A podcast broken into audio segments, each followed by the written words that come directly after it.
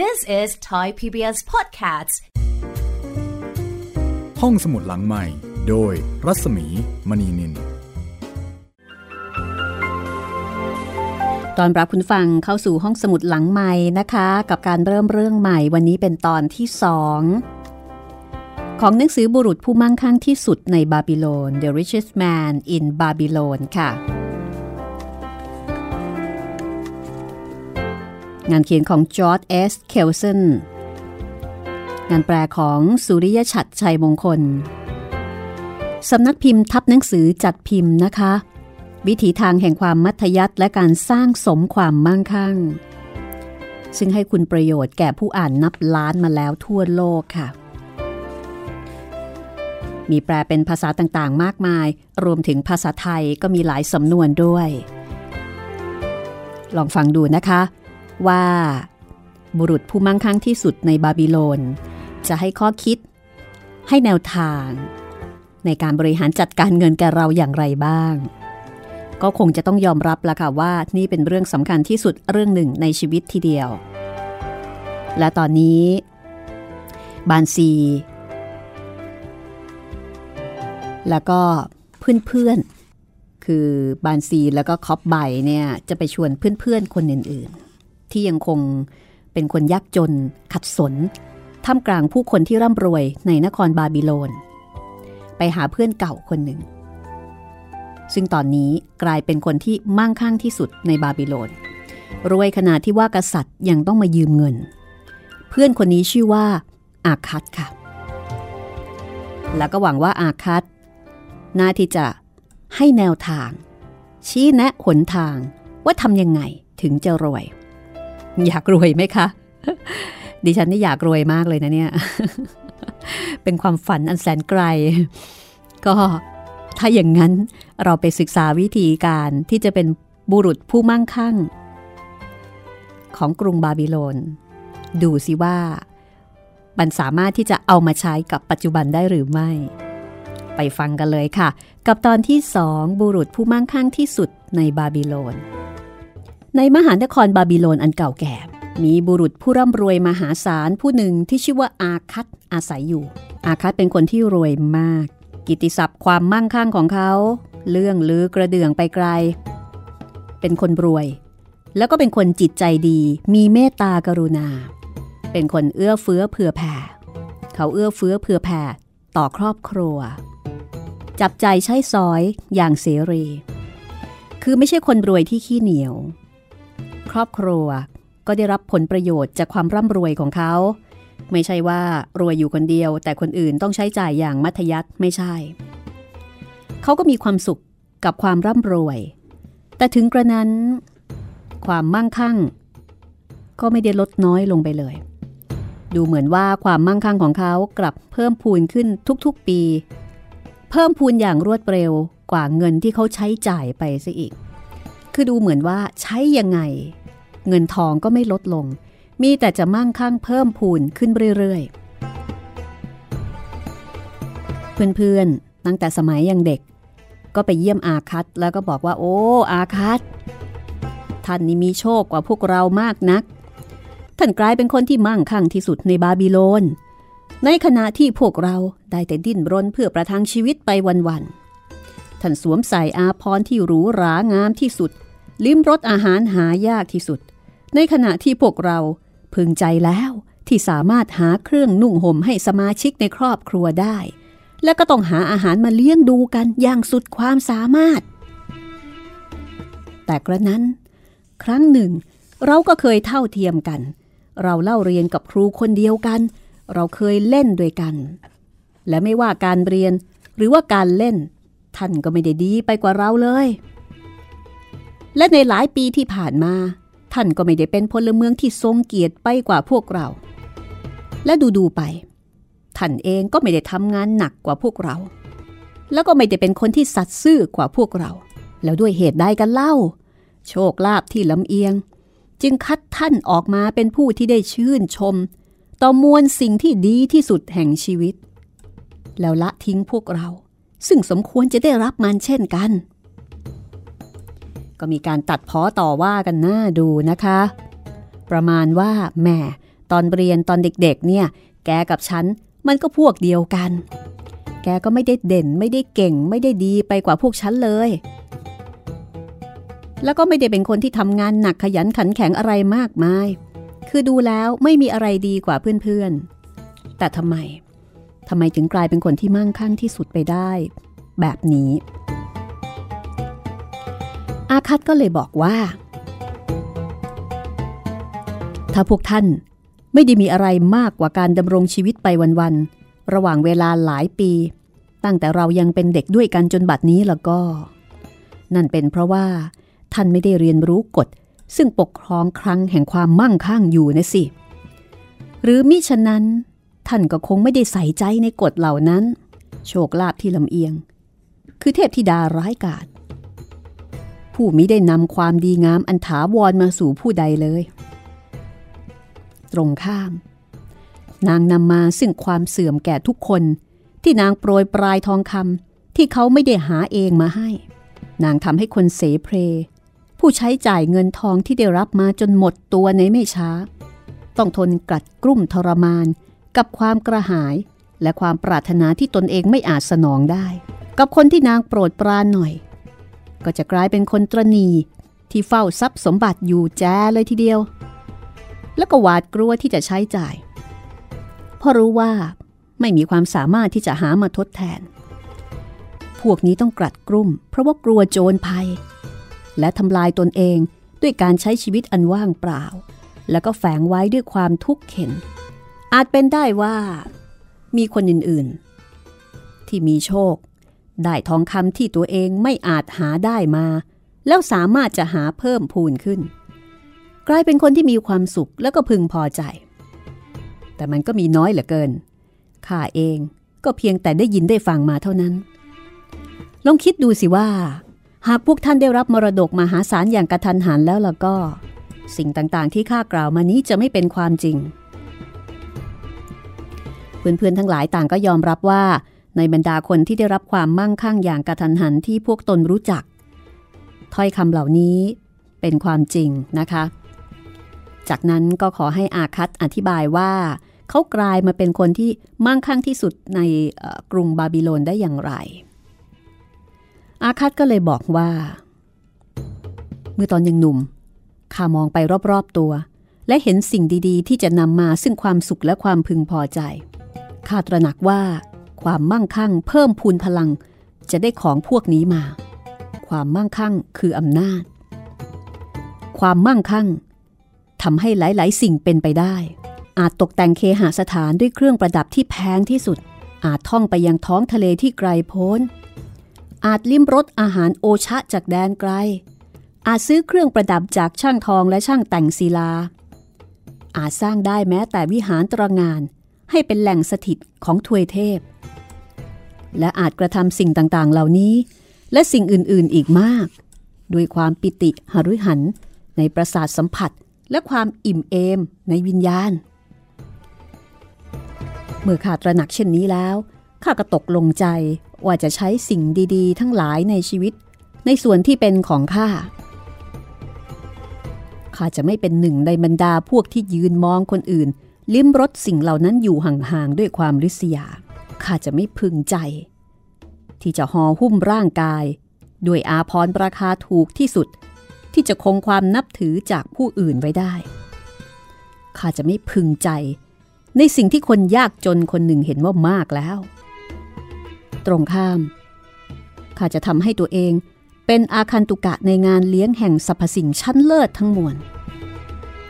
ก็ดังที่พวกท่านรู้นั่นละ ข้าเป็นลูกชายพ่อค้าสามัญ เป็นสมาชิกคนหนึ่งในครอบครัวใหญ่ ที่ไม่มีหวังว่าจะได้รับมรดกใด ๆ เลย แล้วก็อย่างที่ท่านกล่าวมาอย่างเปิดเผย ข้าไม่ได้มีพลัง หรือว่าปรีชาญาณอันใดที่สูงส่งเป็นพิเศษ แต่ข้าก็ตัดสินใจแล้วว่า ข้าต้องบรรลุในสิ่งที่ปรารถนา ที่ต้องการก็คือเวลาและการศึกษาเท่านั้น สำหรับการเวลา ทุกคนมีอย่างเหลือเฟือ ท่าน พวกท่านแต่ละคน ปล่อยให้การเวลาผ่านเลยไป มากพอทีเดียว ที่จะทำให้ท่านมั่งคั่งขึ้นมาได้ แต่ถึงกระนั้นท่านก็ยังยอมรับว่า ไม่มีอะไรจะอวดได้ นอกจากครอบครัวที่ดี ที่เป็นสิ่งเดียวที่พวกท่านภูมิใจสำหรับการศึกษา ใช่ว่าครูผู้ชาญฉลาดของเราสอนเอาไว้หรือไม่ว่า มันมีสองชนิดด้วยกัน ชนิดหนึ่งก็คือ เป็นสิ่งที่เราเรียนแล้วก็รู้มา อีกชนิดหนึ่งก็คือ เป็นการฝึกหัด ที่จะสอนให้เรารู้ว่า จะค้นหาในสิ่งที่เรายังไม่รู้ได้อย่างไร ดังนั้นข้าจึงตกลงใจว่า จะค้นหา ว่าทำอย่างไร ความมั่งคั่งของคนเราจะเพิ่มพูนขึ้นเรื่อยๆ และเมื่อข้าค้นพบแล้วข้าก็จะทำให้สิ่งนี้เป็นงานของข้า และจะทำให้ได้ดีด้วย จะไม่เป็นการชาญฉลาดกว่าหรือ ที่จะเบิกบานหันษาเอาไว้ เมื่อเรายังอยู่ท่ามกลางความสว่างสวัยแห่งแสงตะวัน เพราะเมื่อถึงเวลาที่เราต้องจำพรากไปสู่โลกแห่งวิญญาณอันมืดมิด เราก็ต้องเผชิญกับความโศกสันมากพออยู่แล้ว จากนั้นอาคัตก็เล่าว่า เขาได้งานเป็นอารักษ์ประจำหอจดหมายเหตุ วันหนึ่งเขาต้องนั่งหลังขดหลังแข็งอยู่กับแผ่นจารึกดินเหนียววันละหลายหลายชั่วโมง สัปดาห์แล้วสัปดาห์เล่า เดือนแล้วเดือนเล่า นึกถึงอารักษ์สมัยก่อนยังไม่มีกระดาษยังไม่มีคอมพิวเตอร์โน้ตบุ๊กนะคะ ก็ต้องจารึกบนแผ่นดินเหนียว เขาต้องทำงานหนัก แต่ถึงอย่างนั้น รายได้ ก็แค่พอเลี้ยงปากเลี้ยงท้อง เงินทองที่หามาได้ก็หมดไปกับอาหารการกิน เสื้อผ้า การบริจาคเป็นเทพบูชา คือหาไปกินไป วันหนึ่งอัลกามิชในทุนเงินกู้ มาอย่างที่ทำงานของอาคัตแล้วก็ขอสำเนากฎหมายมาตราที่ 9 ชุดหนึ่งอัลกามิชบอกกับอาคัตว่าข้าต้องใช้มันภายในสองวัน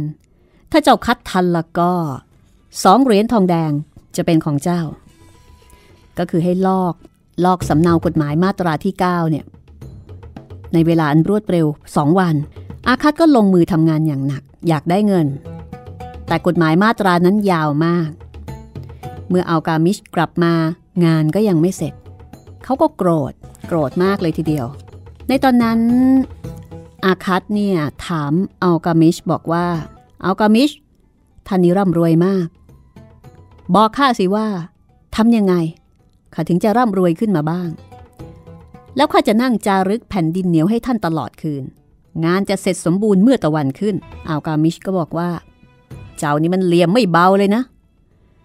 แต่เราจะเรียกมันว่าการต่อรองก็แล้วกัน อาคัตก็ทำตามคำพูดนะคะ นางจารึกอักษรอยู่ตลอดทั้งคืน ปวดหลัง ในตาก็พร่าเลือน คือมองอยู่ทั้งวันคือใช้สายตาทั้งวันกับการจารึกบนแผ่นดินเนี่ยนะคะ กลิ่นไส้ตะเกียงก็ทำให้ปวดหัว คือตั้งหน้าตั้งตาทำไม่หลับไม่นอน และเมื่อเอากามิชกลับมา ตอนเช้าตรู่ตะวันขึ้น แผ่นจารึกก็เสร็จเรียบร้อย สมดังที่ตั้งใจเอาไว้ พอเอากามิชมาถึงอาคัตก็บอกนี่ไงงานเสร็จแล้ว อะ บอกเคล็ดลับมาสิทำยังไงถึงจะรวยอากามิชก็บอกว่าจ้าทำข้อต่อรองในส่วนของเจ้าเสร็จสมบูรณ์แล้วลูกเอ้ย ข้าก็พร้อมที่จะทำในส่วนของข้าเช่นกัน ข้าจะบอกในสิ่งที่เจ้าปรารถนาจะรู้ เพราะข้าเองก็แก่แล้ว และลิ้นที่ชรานั้นก็ชอบเอื้อนเอ่ย คนแก่ชอบเล่าเรื่อง ชอบพูดคุยชอบแนะนำ เมื่อมีคนหนุ่มสาว มาเพื่อที่จะขอคำแนะนำ เขาก็ยินดี ที่จะให้ข้อคิด แล้วก็ให้แนวทาง อัลกามิชบอกว่า เมื่อคนหนุ่มสาวมาหาผู้สูงวัยเพื่อขอคำแนะนำก็จะได้รับปรีชาญาณแห่งวันเวลาไป แต่บ่อยครั้งเกินไป ที่คนหนุ่มสาวคิดว่า คนแก่รู้อยู่เฉพาะแต่เพียงปรีชาญาณแห่งวันเวลาที่ล่วงเลย เขาจึงไม่ได้ประโยชน์อะไรเลย แต่เจ้าจงจำเอาไว้นะว่า ตะวันที่ส่องสว่างอยู่ทุกวันนี้ ก็คือตะวันดวงเดียว กับที่สาดแสงอยู่เมื่อครั้งพ่อของเจ้าเพิ่งจะเกิด แล้วก็จะยังสาดแสงอยู่ต่อไป กระทั่งหลานปู่คนสุดท้ายของเจ้า ล่วงลับสู่ความมืดมิด ความคิดของคนหนุ่ม คือแสงเจิดจ้าที่สาดพุ่งไปข้างหน้า ประหนึ่งอุกาบาตทที่จะทำให้ท้องฟ้าเรืองโรด แต่ปรีชาญาณของผู้สูงวัยนั้น เป็นประหนึ่งดาวฤกษ์ที่เปล่งแสงแน่วแน่ จนกาลาสีเรือสามารถยึดเป็นหลักในการนำร่องได้ ฟังข้าให้ดี ไม่เช่นนั้น เจ้าจะพลาดสัจจะที่ข้าจะถ่ายทอดให้ และจะคิดว่าได้เสียเวลาตรากตรำทำงานตลอดคืนไปโดยเปล่าประโยชน์ จากนั้นอัลกามิชก็มองดูอาคัต ด้วยในตาอันสุขุมลึกล้ำ ใต้ขนคิ้วที่ดกหนา แล้วก็เอ่ยขึ้นว่า ข้าพบหนทางสู่ความมั่งคั่ง เมื่อข้ากำหนดได้ว่าหนึ่งส่วนของเงินทั้งหมดที่ข้าหาได้ เป็นของข้า และต้องเก็บรักษาไว้ เจ้าเอง ก็เช่นกัน เดี๋ยวกลับมาติดตามเคล็ดลับการเป็นคนมั่งคั่งของอัลกามิช คนที่แนะนำอาคัตอีกต่อหนึ่ง This is Thai PBS Podcasts ห้องสมุดหลังใหม่ โดยรัศมีมณีนิน คุณกำลังติดตามห้องสมุดหลังใหม่นะคะ วันนี้เป็นตอนที่สองค่ะของหนังสือบุรุษผู้มั่งคั่งที่สุดในบาบิโลน งานเขียนที่อยู่เหนือการเวลาของจอร์ดเอสเคลสัน สุริยชัดชัยมงคลแปลนะคะสำนักพิมพ์ทับหนังสือจัดพิมพ์ เคล็ดลับแนวทางสู่ความมั่งคั่งซึ่งมีแต่คนอยากรู้ เพื่อนๆ ไปถามอาคัตซึ่งตอนเด็กๆ ก็ฐานะไม่ต่างกัน เก่งก็ไม่ได้เก่ง ขยันก็ไม่ได้ขยันแล้วรวยไม่ได้ยังไง อาคัตก็บอกว่า เป็นเพราะอัลกามิช และนี่คือคำแนะนำของอัลกามิชที่แนะนำให้อาคัตจนเขาเนี่ยกลายเป็นบุรุษผู้มั่งคั่งที่สุดในกรุงบาบิโลน อัลกามิชจ้องมองข้าด้วยสายตาแหลมคม แต่ก็ไม่ได้พูดอะไรต่ออีกเลย เท่านั้นเองนะหรือ ข้าถาม นั่นก็เพียงพอแล้ว ที่จะเปลี่ยนจิตใจของคนเลี้ยงแกะให้กลายเป็นจิตใจของนายทุนเงินกู้ได้อัลกามิชตอบ แต่ทั้งหมดที่ข้าหามาได้ต่างหาก คือส่วนของข้าไม่ใช่หรือ อาคัตเถียงอัลกามิชก็บอกว่ายังห่างไกลนัก เจ้ามิได้จ่ายให้ช่างตัดอาพรหรอกหรือ เจ้าไมิได้จ่ายให้ช่างตัดรองเท้าหรอกหรือ เจ้าไมิได้จ่ายให้สิ่งต่างๆ ที่เจ้ากินเข้าไปหรอกหรือ เจ้าจะอยู่ในบาบิโลนได้ โดยไม่ต้องใช้จ่ายอย่างนั้นหรือ เงินที่เจ้าทำมาหาได้เมื่อเดือนที่แล้ว อยู่ไหนกันล่ะ แล้วเมื่อปีที่แล้วล่ะ เจ้าโง่ เจ้าจ่ายเงินให้ทุกคนยกเว้นตัวเอง ช่างเคราอะไรเช่นนั้น เจ้าทำงานหนักเพื่อคนอื่น เหมือนกับทาสที่ทำงานเพื่อเสื้อผ้า และอาหารที่เจ้านายประทานให้ ถ้าเจ้าเก็บเอาไว้ให้ตัวเองเพียงหนึ่งในสิบของที่ทำมาหาได้ เจ้าจะมีเงินเท่าไหร่ภายในสิบปี อาคาตก็บอกไปว่า ความรู้วิชาคำนวณของข้ายังไม่ได้ทิ้งข้าไป เท่ากับเงินที่ข้าหาได้ในหนึ่งปี อัลกามิชบอกว่า จะพูดความจริงแค่ครึ่งเดียว ทองคำทุกชิ้นที่เจ้าเก็บไว้ คือทาสที่ต้องทำงานให้เจ้า ทองแดงทุกเหรียญที่มันหามาได้ คือลูกหลานของมัน แล้วก็สามารถหาเพิ่มให้เจ้าได้เช่นกัน ถ้าเจ้าอยากจะรวย สิ่งที่เจ้าเก็บไว้ จะต้องหาเพิ่มให้เจ้าได้ และลูกหลานของมันก็เหมือนกัน ทั้งหมด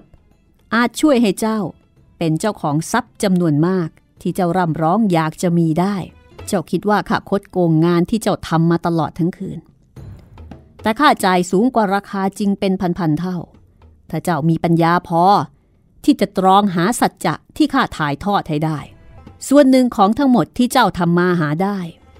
เป็นของเจ้าที่จะต้องเก็บเอาไว้ ต้องไม่น้อยกว่าหนึ่งในสิบไม่ว่าเจ้าจะหามาได้น้อยเพียงใด หรืออาจจะเก็บไว้มาก เท่าที่เจ้าสามารถจะเก็บได้ จงจ่ายให้ตัวเองก่อนเป็นอันดับแรก อย่าจ่ายให้ช่างตัดอาพรหรือช่างตัดรองเท้า มากกว่าที่เจ้าจะจ่ายได้จากจำนวนที่เหลือ โดยยังมีพอสำหรับค่าอาหาร การกุศลและเทพบูชา อัลกามิชบอกว่า ความมั่งคั่งก็เหมือนกับต้นไม้ มันงอกจากเมล็ดนิดเดียว เหรียญทองแดงอันแรกที่เก็บไว้ คือเมล็ดที่ต้นไม้แห่งความมั่งคั่ง จะงอกงามแผ่กิ่งก้านสาขาต่อไป ยิ่งเพาะมันลงเร็วเท่าไหร่ ต้นไม้ก็จะยิ่งเติบโตไวเท่านั้น ยิ่งใส่ปุ๋ยแล้วรดน้ำอย่างสัตย์ซื่อ การเก็บหอมรอมริบไว้อย่างสม่ำเสมอเท่าไหร่ ก็จะยิ่งได้เอ็นหลัง ใต้ร่มเงาของมันได้อย่างสบายอารมณ์เร็วเท่านั้นอัลกามิชบอกแค่นี้เขาก็หอบแผ่นจารึกกลับไป หลังจากที่อัลกามิชกลับไปแล้ว อาคัดก็คิดหนักในสิ่งที่อัลกามิชพูด เขารู้สึกว่ามีเหตุผล แล้วเขาก็อยากจะลอง หลังจากนั้นเมื่อได้เงินมา เขาจะเก็บเอาไว้หนึ่งในทุกสิบเหรียญคือได้มาสิบเหรียญก็เก็บเอาไว้หนึ่งเหรียญซึ่งอาคัตบอกว่ามันก็แปลก เพราะว่าเขาก็ไม่ได้ขาดแคลนไปกว่าแต่ก่อนแต่อย่างใด แต่เขาถูกเย้ายวนบ่อยครั้งทีเดียว ขณะที่เงินสะสมเพิ่มมากขึ้น อยากจะจับจ่ายไป ซื้อของดีๆ ที่พ่อค้านำมาแสดง ซึ่งขนมาโดยอูดและก็เรือจากฟินิเชียน แต่เขาก็ระงับความอยากเอาไว้ได้ เดือนที่ 12 หลังจากที่อัลกามิชจากไปอัลกามิชก็กลับมาหาอาคัตอีกครั้งหนึ่ง แล้วก็บอกว่า ลูกเอ๋ย เจ้าได้จ่ายให้กับตัวเองไม่น้อยกว่าหนึ่งในสิบของที่ทำมาหาได้หรือเปล่าเมื่อปีที่แล้ว อาคัตก็ตอบไปด้วยความภาคภูมิใจว่าเขาได้ทำแบบนั้นแล้ว ตามคำแนะนำอัลกามิชก็ถามบอกว่า แล้วเอาเงินจำนวนนั้นไปทำอะไร อาคัตก็บอกว่าข้ามอบให้อัชมูช่างทำอิฐเขาบอกข้าว่า จะเดินทางข้ามทะเลไกลโพ้นไปยังไทย และจะซื้ออัญมณีหายากของชาวฟินิเชียนกลับมาให้ข้า เมื่อเขากลับมาถึงเราจะขายอัญมณีเหล่านั้นในราคาสูง แล้วก็แบ่งผลกำไรกัน เมื่อได้ฟังดังนี้อัลกามิชก็บอกว่า คนโง่ทุกคนจะต้องเรียนรู้ แต่ทำไมจึงไปเชื่อถือความรู้ของช่างทำอิฐเกี่ยวกับอัญมณี เจ้าไปหาคนทำขนมปังหรือเปล่า เวลาอยากรู้เกี่ยวกับเรื่องของดวงดาว ไม่ใช่เช่นนั้นใช่ไหม เจ้าต้องไปหานักดาราศาสตร์ ถ้าหากเป็นคนรู้จักคิด เงินที่เจ้าเก็บออมเอาไว้สูญแล้วไอ้หนุ่มเอ้ย เจ้าถอนต้นไม้แห่งความมั่งคั่งของตัวเองเสียทั้งรากทั้งโคนเลย แต่ไม่เป็นไร จงปลูกอีกต้นหนึ่ง พยายามอีกครั้ง และคราวหน้า ถ้าเจ้าต้องการคำแนะนำเกี่ยวกับอัญมณีแล้วก็ จงไปหาพ่อค้าเพชรพลอย ถ้าอยากรู้เรื่องของแกะก็จงไปหาคนเลี้ยงแกะ